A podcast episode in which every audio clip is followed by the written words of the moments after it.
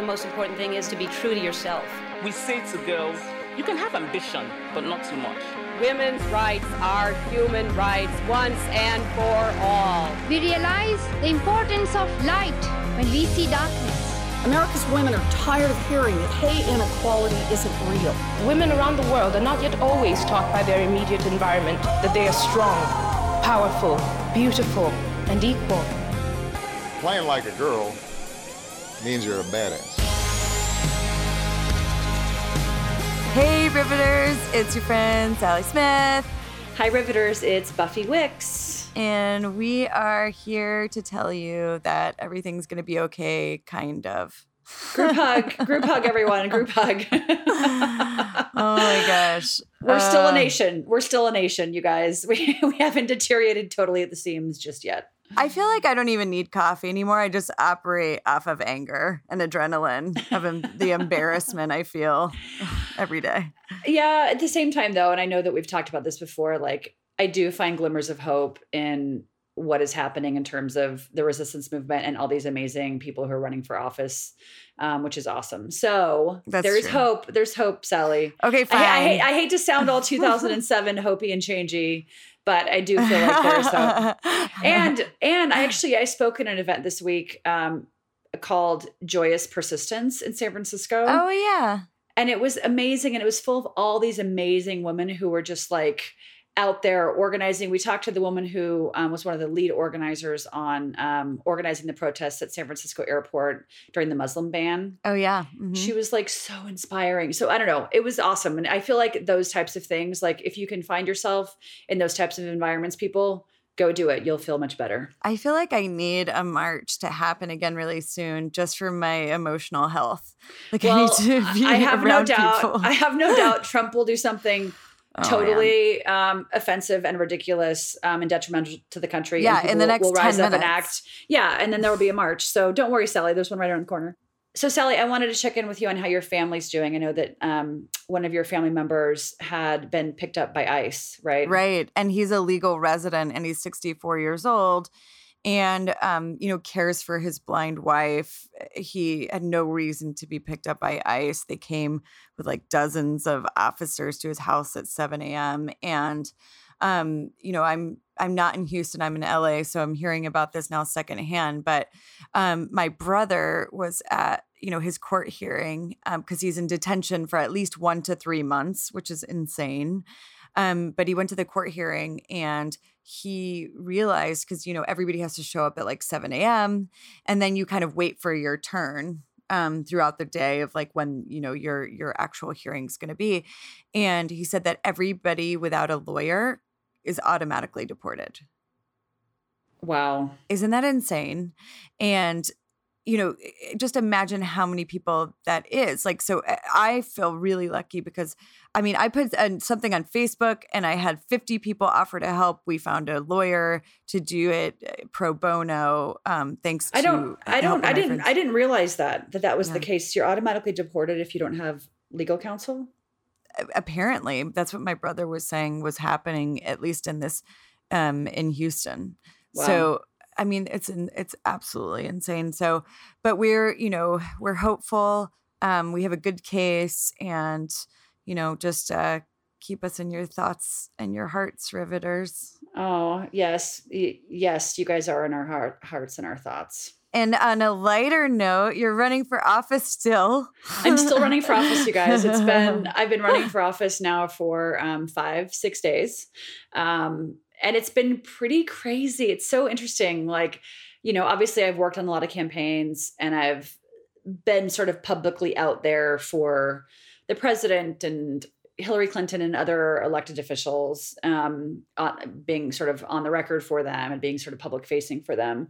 Um, so I'm used to what that feels like, but I I'm not used to what it feels like when it's you, you know. Right. And everyone said, "Oh, it's different." Um, it is different, you know, because I'm out there now. I'm running for office and under obviously my own name, the name of Buffy Wicks, which is quite catchy and people will not forget people will not forget um, it is just funny running running under that name yeah. you know it's funny actually when i was looking at all the logos you see it so many times right. you know like your name is going to be on yard signs well, it was, it, but it was just funny because it's like I look at my name, I'm like, my name is Buffy Wicks. Like that's kind of hysterical. Yeah, you're just now figuring this out. I yeah. love you. I love um, you. So, what is it like? Um, first of all, as you know, so proud of you. All of oh, our thanks. friends are so proud of you. The whole Obama nation proud. Um, but what is it like? Like, what does it feel like? What's going on? Tell us everything. So um, I launched with a video, um, uh, launched via social media, and like the response was crazy. I think the video has like thirty three thousand views. What? Um, which is awesome and exciting. And the other thing is obviously the the biggest um, marker of success early in a campaign is donations, yeah. right? Um, and so everyone puts so much value on how much money you can raise, how many donors you have, and um, especially early on, like that's the indicator both to I think like the press and also also the political people and Sacramento and everyone else. Um, and that's been really nice to see. I'm getting a lot of money being raised. And it's also interesting. A lot of my contributions are people who I don't have like a really close direct relationship with. Um, which kind of surprised me because I thought, of course, like my friends and family will donate, right? Um, but to see other people who I don't really know give is just like really, um, it's like humbling, you know? Yeah. And yeah. it makes me want to just, I'm just like, oh my God, I want to do this so right for all of these people. And I want to advocate on the, on all these issues I care about because all these people care about it too, you know? And it's not even about me at all. It's about advocating for the things we believe in. Um, and I know that sounds like really cheesy, but it's just like, there are people out in this country and in my district and in this state who believe in me you know? Yeah. Um and it's just suckers. i don't know. What suckers?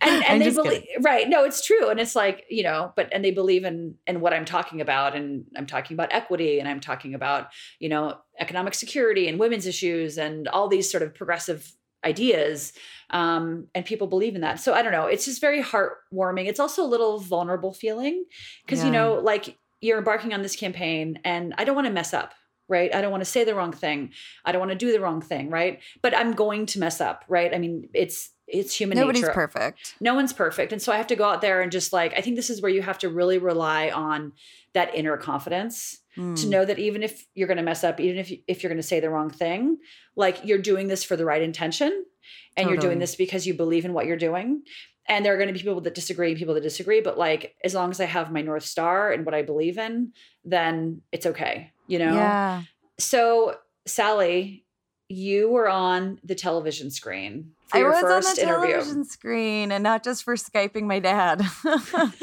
um, you had to see an interview. Tell us about it. Oh my gosh. Okay, first of all, I know you do a lot of TV and it's probably old, old hat to you, but this was the first time I've ever done an interview and on TV. And uh, it was so nerve wracking. It was CNN International. I was talking about the Rohingya um, issue in Burma and our virtual reality film uh, that we made and how VR is – um, you know, can be used for creating empathy and social good. And but the, I wasn't live in a studio with somebody in front of me. The person was in Hong Kong.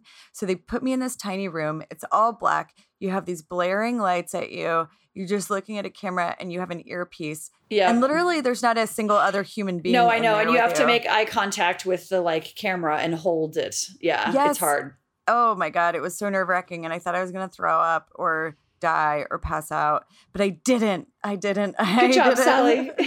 and um, and so I'm really excited about that, just because like the first time I watched it, I was like, you know, of course, so critical of myself. I was like, oh, that was terrible, and then I watched it again, and I didn't think it was so bad. So you know, I think the point is that these things are scary, but like you said about your race, it's not about me and my ego. It's really that I'm so worried about doing the best job possible for the people that I'm trying to help.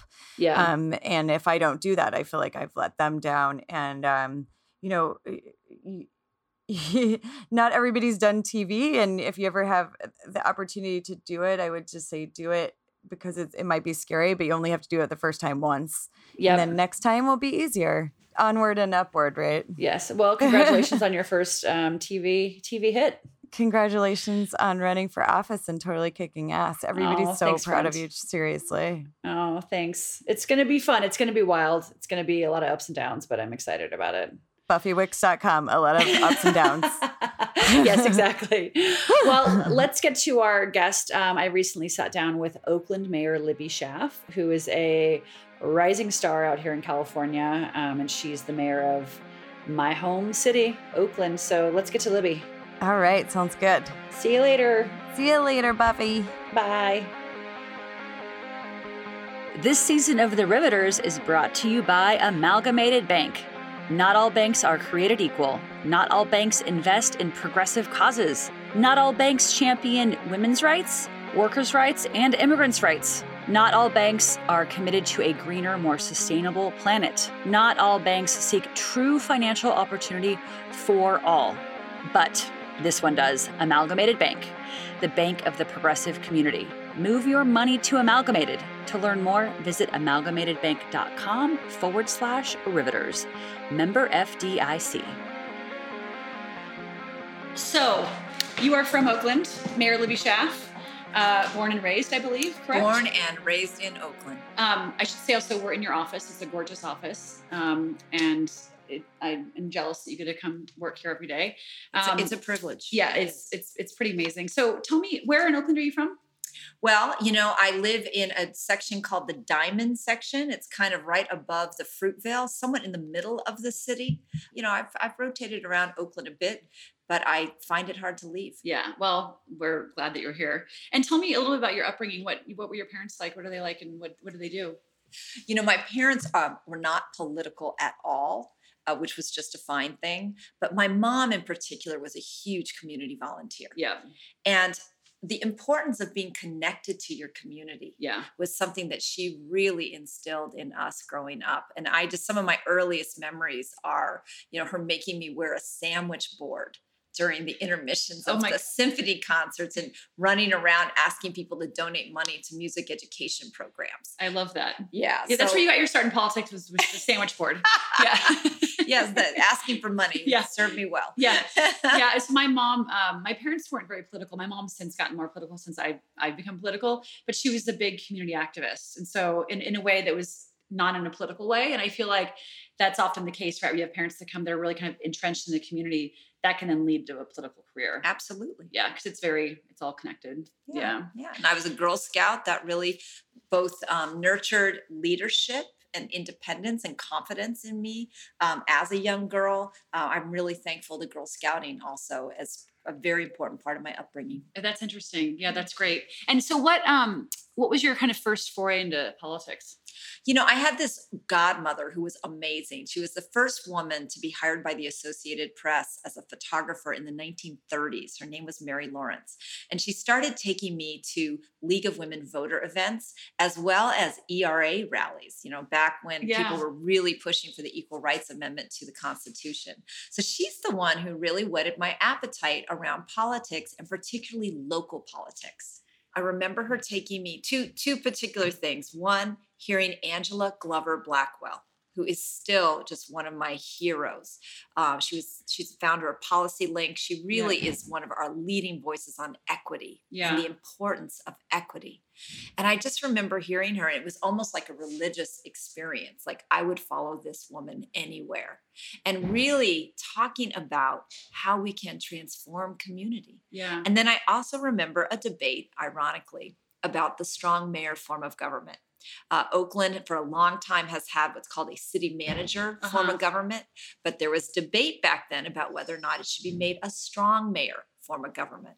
That change, in fact, happened in 1999, not that long ago, Oh, long after I heard that debate. Yeah. Uh, little did I know that I one day would be a strong mayor in the city of Oakland. So um what motivated your initial run to run for city council?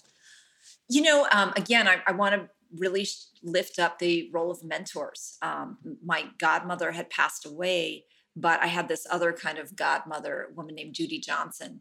And I had just gotten laid off from my job at the Port of Oakland. And she dropped off on my doorstep uh, Nancy Pelosi's biography and an application for the Emerge California program Oh nice. with a post it on it saying, You have to do this. And I had been working behind the scenes. I had been, you know, the chief of staff. I'd been special assistant to the mayor, Jerry Brown, when he was the mayor. Yeah, I'd been behind the scenes for years. And I just hadn't really thought about doing right. it. It hadn't even like dawned on you to like, yeah. But um, you know, this mentor of mine really pushed me to apply for the Emerge program. I got in thinking, well, I might run for office someday. You know, someday in the distant future, maybe when my kids are older. And I did that program and it just slapped me in the face. What are you waiting for?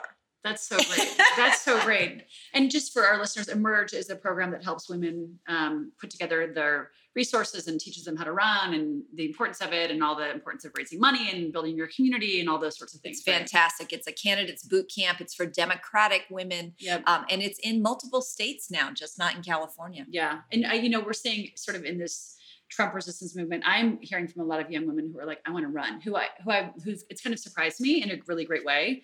So I sort of feel like, you know, while there's a, a ton of negative things about his presidency, I think the exciting thing is that all this civic engagement and energy that's existing out there right now. Absolutely. We can thank Trump for activating the resistance. Yes, exactly. I know, I know. And good things will come from that. Um, so, uh, so that's a good segue. I want to talk a little about Trump. Um, you know, obviously he's been trying to deny federal funding for sanctuary cities. Oakland is a sanctuary city. Um, can you talk a little bit about what, what a sanctuary city is um, and kind of your position on that? Yeah, we are loud and proud to be a sanctuary city. And the minute that Trump was elected, we did not in any way back um, away from that status. We ran towards it. We lifted it up. We reaffirmed that status. We uh, also put some money where our mouth was. We actually put in emergency funding right away for a rapid response, deportation, defense, and rights education effort being led by uh, a collection of groups in Oakland, led by Centro Legal de la Raza. Mm-hmm. Um, for us, we are very clear about our values in Oakland. Oakland is a city that is about diversity and inclusion. Yeah. Uh, roughly a third of our residents are immigrants. Uh, and we have always had a policy where we do not ask people what their immigration status is. We are clear that the role of our local law enforcement is to make the city safer, creating fear around accessing social services, medical care, public education. When you make people afraid to access those services, you make your city less safe, not more safe. Mm-hmm. And how have you seen other things in terms of Trump and how it's it's Trump's presidency's impact at the local level and what that means beyond the sanctuary city piece? You know, even in a sanctuary city like Oakland, where we've made very clear that we do not in any way collaborate or collect information that could be used by the federal government to enforce immigration laws, still the level of fear is felt every day. We're seeing families not showing up for medical appointments. Mm-hmm. We're seeing absenteeism skyrocket, particularly in our Latino communities, mm-hmm. in our schools. That is not serving anyone. So, even in a sanctuary city like Oakland, we are absolutely feeling the impacts. And then, of course, I just presented my proposed budget.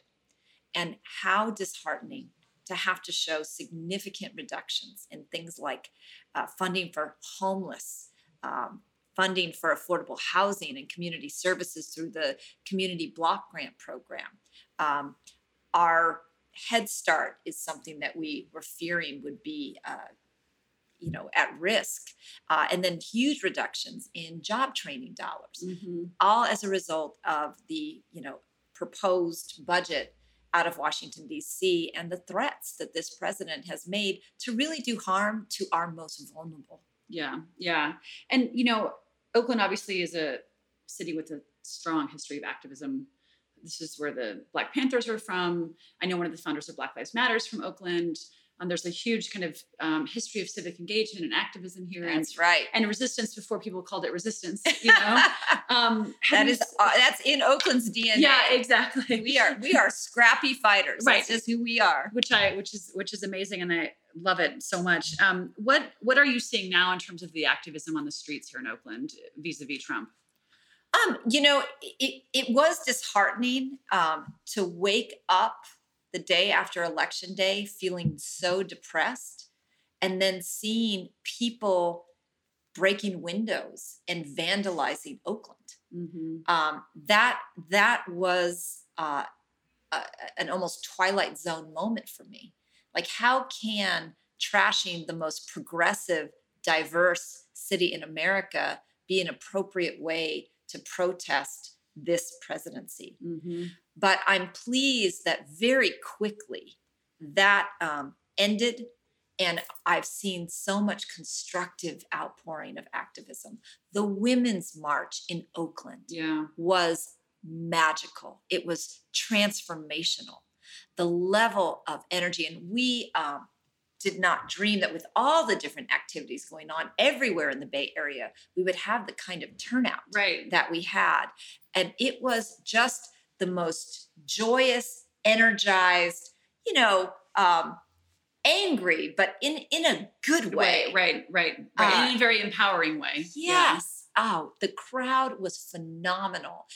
Everybody felt so great about that moment. Yeah. And since then, there've been all sorts of, you know, workshops, days of action. I mean, people are using this to mobilize people. One great effort I love is the Tech Equity Collective. Yeah. They're, those guys are great. I'm friends with Catherine Bracy. Yeah.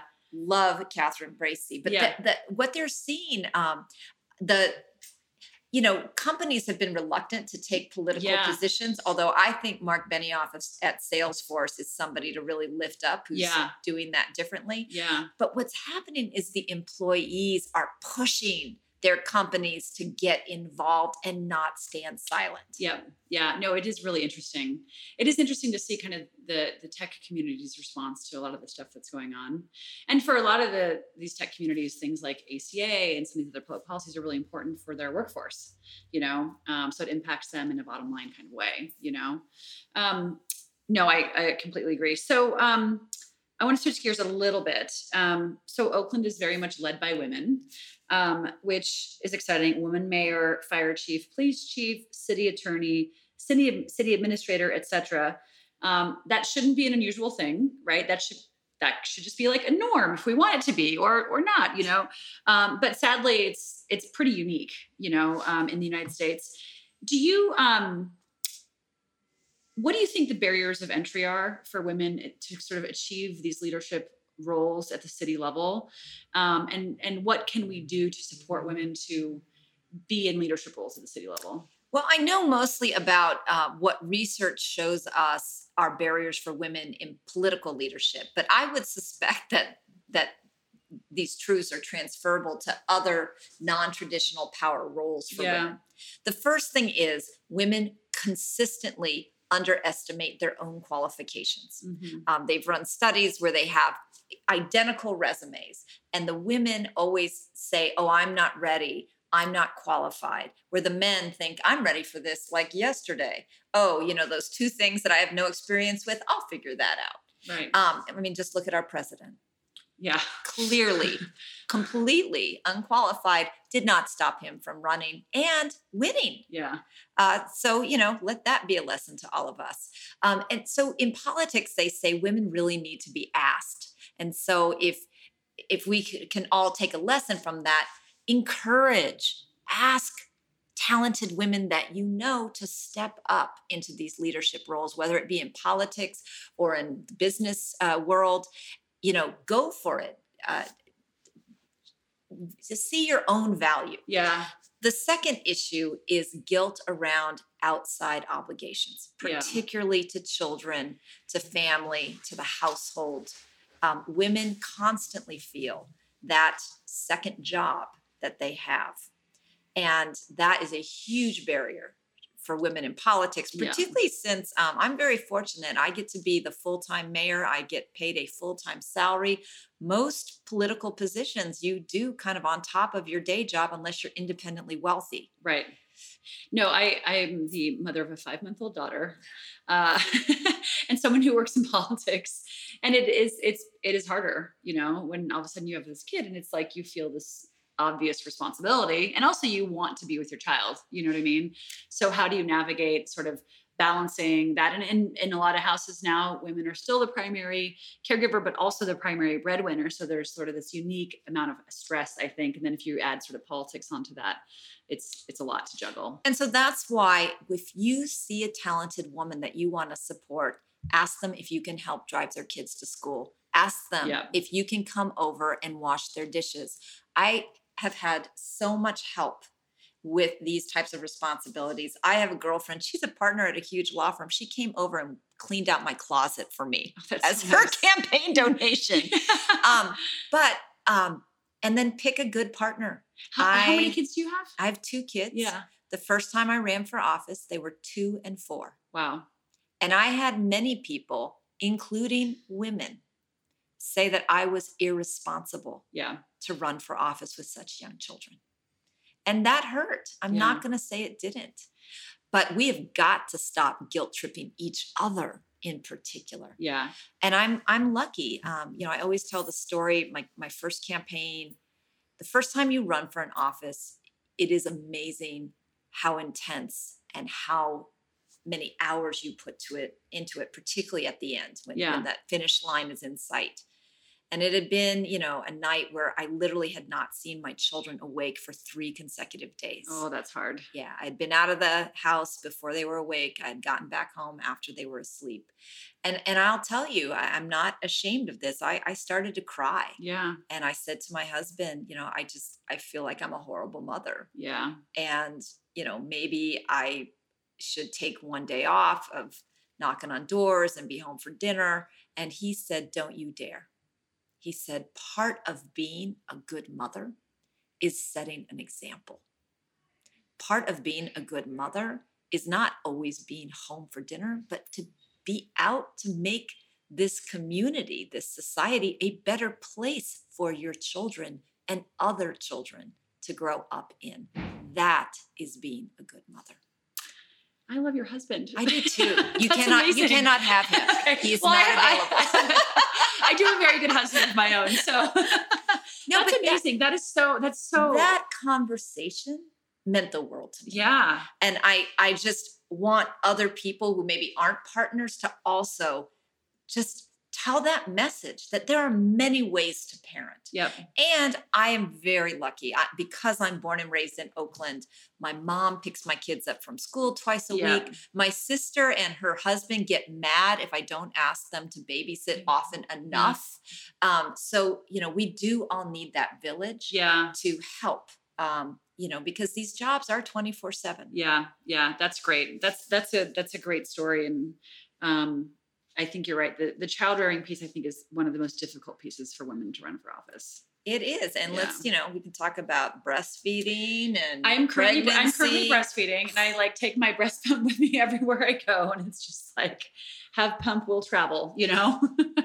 but it's the logistics around that are insane. You know? It, it, it is it is the greatest torture I think women I- have to put up with. I, I know, I know. Um, okay, so just um, a couple more things here, and I know you've got to go and run the city. Um, and we ask all of our guests this: um, What was your best day and worst day?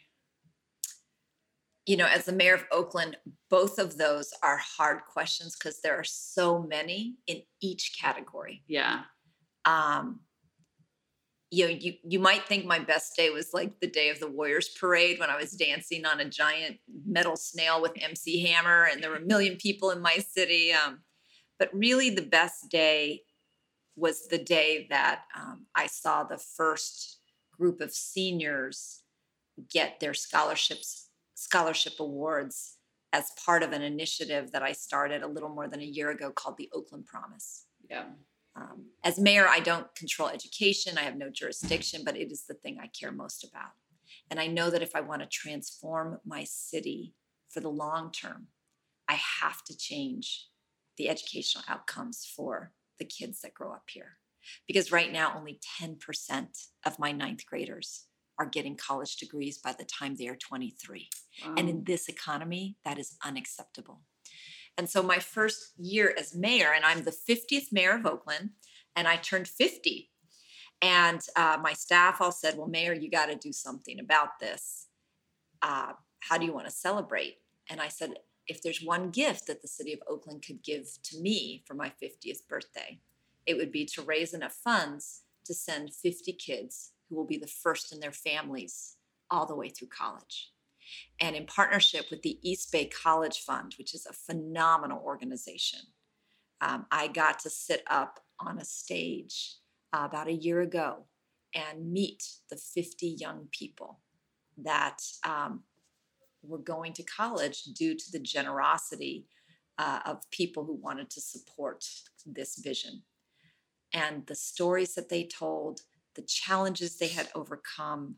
Um, there was a young woman who had gotten pregnant with twins when she was 15 years old. Uh, there was a young man who had been in jail, had moved multiple times every single year he was in high school, going to UC Berkeley in the engineering department. I mean, it it, it is what I live for Yeah. to hear those types of transformational stories and to see opportunities given to such deserving and talented young people. Yeah, That was absolutely my best day. that's amazing. And what's been your most challenging? I think the hardest part of being the mayor is you you hold tremendous grief and tragedy for the community, and um, every homicide that happens in our city, uh, I take personally.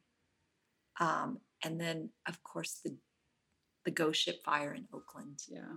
Uh, day four, day four of the ghost ship fire. You know, we had been running a twenty four seven operation to recover the victims.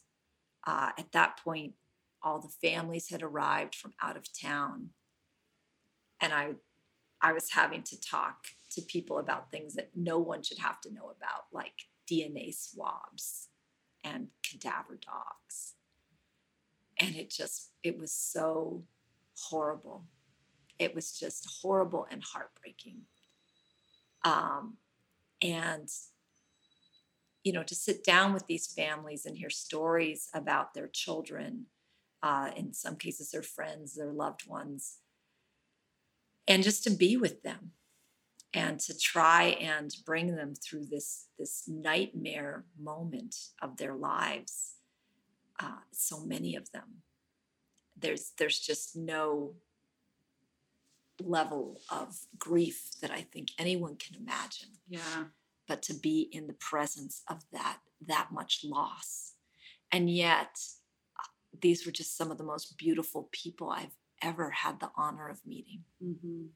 but that that was Yeah. Very, very difficult. It is. It's challenging when you're the mayor. Like you said, every time there's a tragedy, you know, you're probably one of the first people called. One, some of the first, one of the first people to um, voice the grief of the city. You know, in those situations. Um, but I can think of no better person to do it than you. well well thank you thank you and and also often to to be the target of blame Yeah.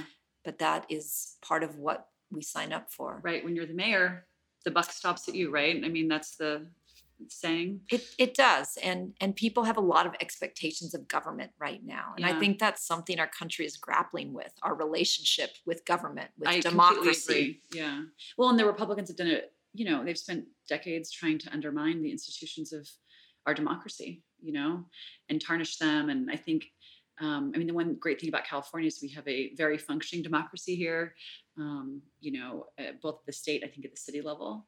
My hope is that we can be kind of a progressive. Uh, uh, city on the hill, if you will, um, for the rest of the country and passing progressive legislation, having sanctuary cities, and all these things that we can be models for. Yeah. Government is our collective best selves. Yeah. I mean, government done well brings us together and sees how much we have in common. Yeah.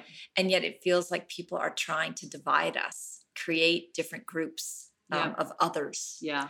And that is not just good for um, us as human beings, but it is really damaging for democracy. Yeah. So one last question. Um, and I think I'm, I know the answer to this, but I'll let you say it. Uh, what advice would you give to your young, your younger self? well, first of all, like, don't be all, you know, cut up that he you just broke up with that guy because there's another one that's waiting for you that is way better and you're not going to meet him until you're like 35 years old That's Uh, not what I thought you were going to say, but that is good advice. um, you know, the other advice uh, I would give to my younger self is, um, you know, don't forget that probably the two most important qualities to success is not necessarily ambition or even um, work ethic, uh, although you know those those are important, but um, curiosity and kindness. That how we advance in this world is so much due to the relationships we have with others, and that people have long memories, Mhm. both of kindness and lack of kindness Yeah.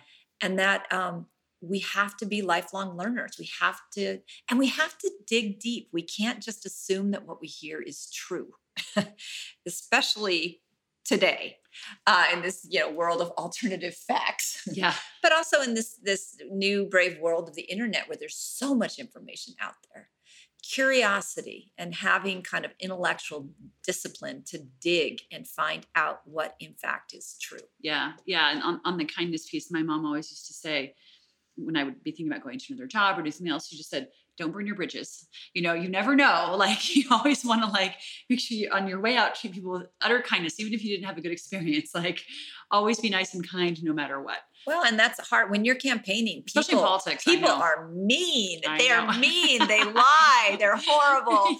and you just have to take a lot of deep breaths and and be centered in yourself. Right. And be very, very clear about what your values are. Yeah. Because once that campaign is over, you have to govern. Yeah. And often you need those same people that you were Right. fighting against or, or in this battle with during the campaign to actually get things done once you're in office. Yeah. And that's why you were in the campaign for to begin with, Right. not to win the campaign, but to get things done, Done. in office. Right, exactly. Well, thank you so much for taking the time to speak with us, and our audience I know will enjoy this uh, episode. So we really appreciate it. Oh, well, thank you. Thanks for lifting up women leaders. Oh, well, you are the shining example.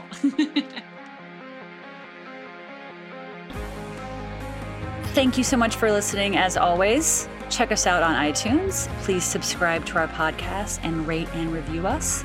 And you can follow us on Facebook or Twitter at The Riveters Pod. And of course, as always, I'd like to thank our amazing and wonderful staff. Casey Wolf, our executive producer, Sarah McCaney, who's our content director, Al Daniels, our sound engineer, and by the way, the only dude on our team, Emily Dalton Niles, our digital director, Manisha Manaparuma, our web director, Hannah Kradock, our research director, and Lauren Thorbjornsen, our promotions director. Thanks again, everyone. Until next time.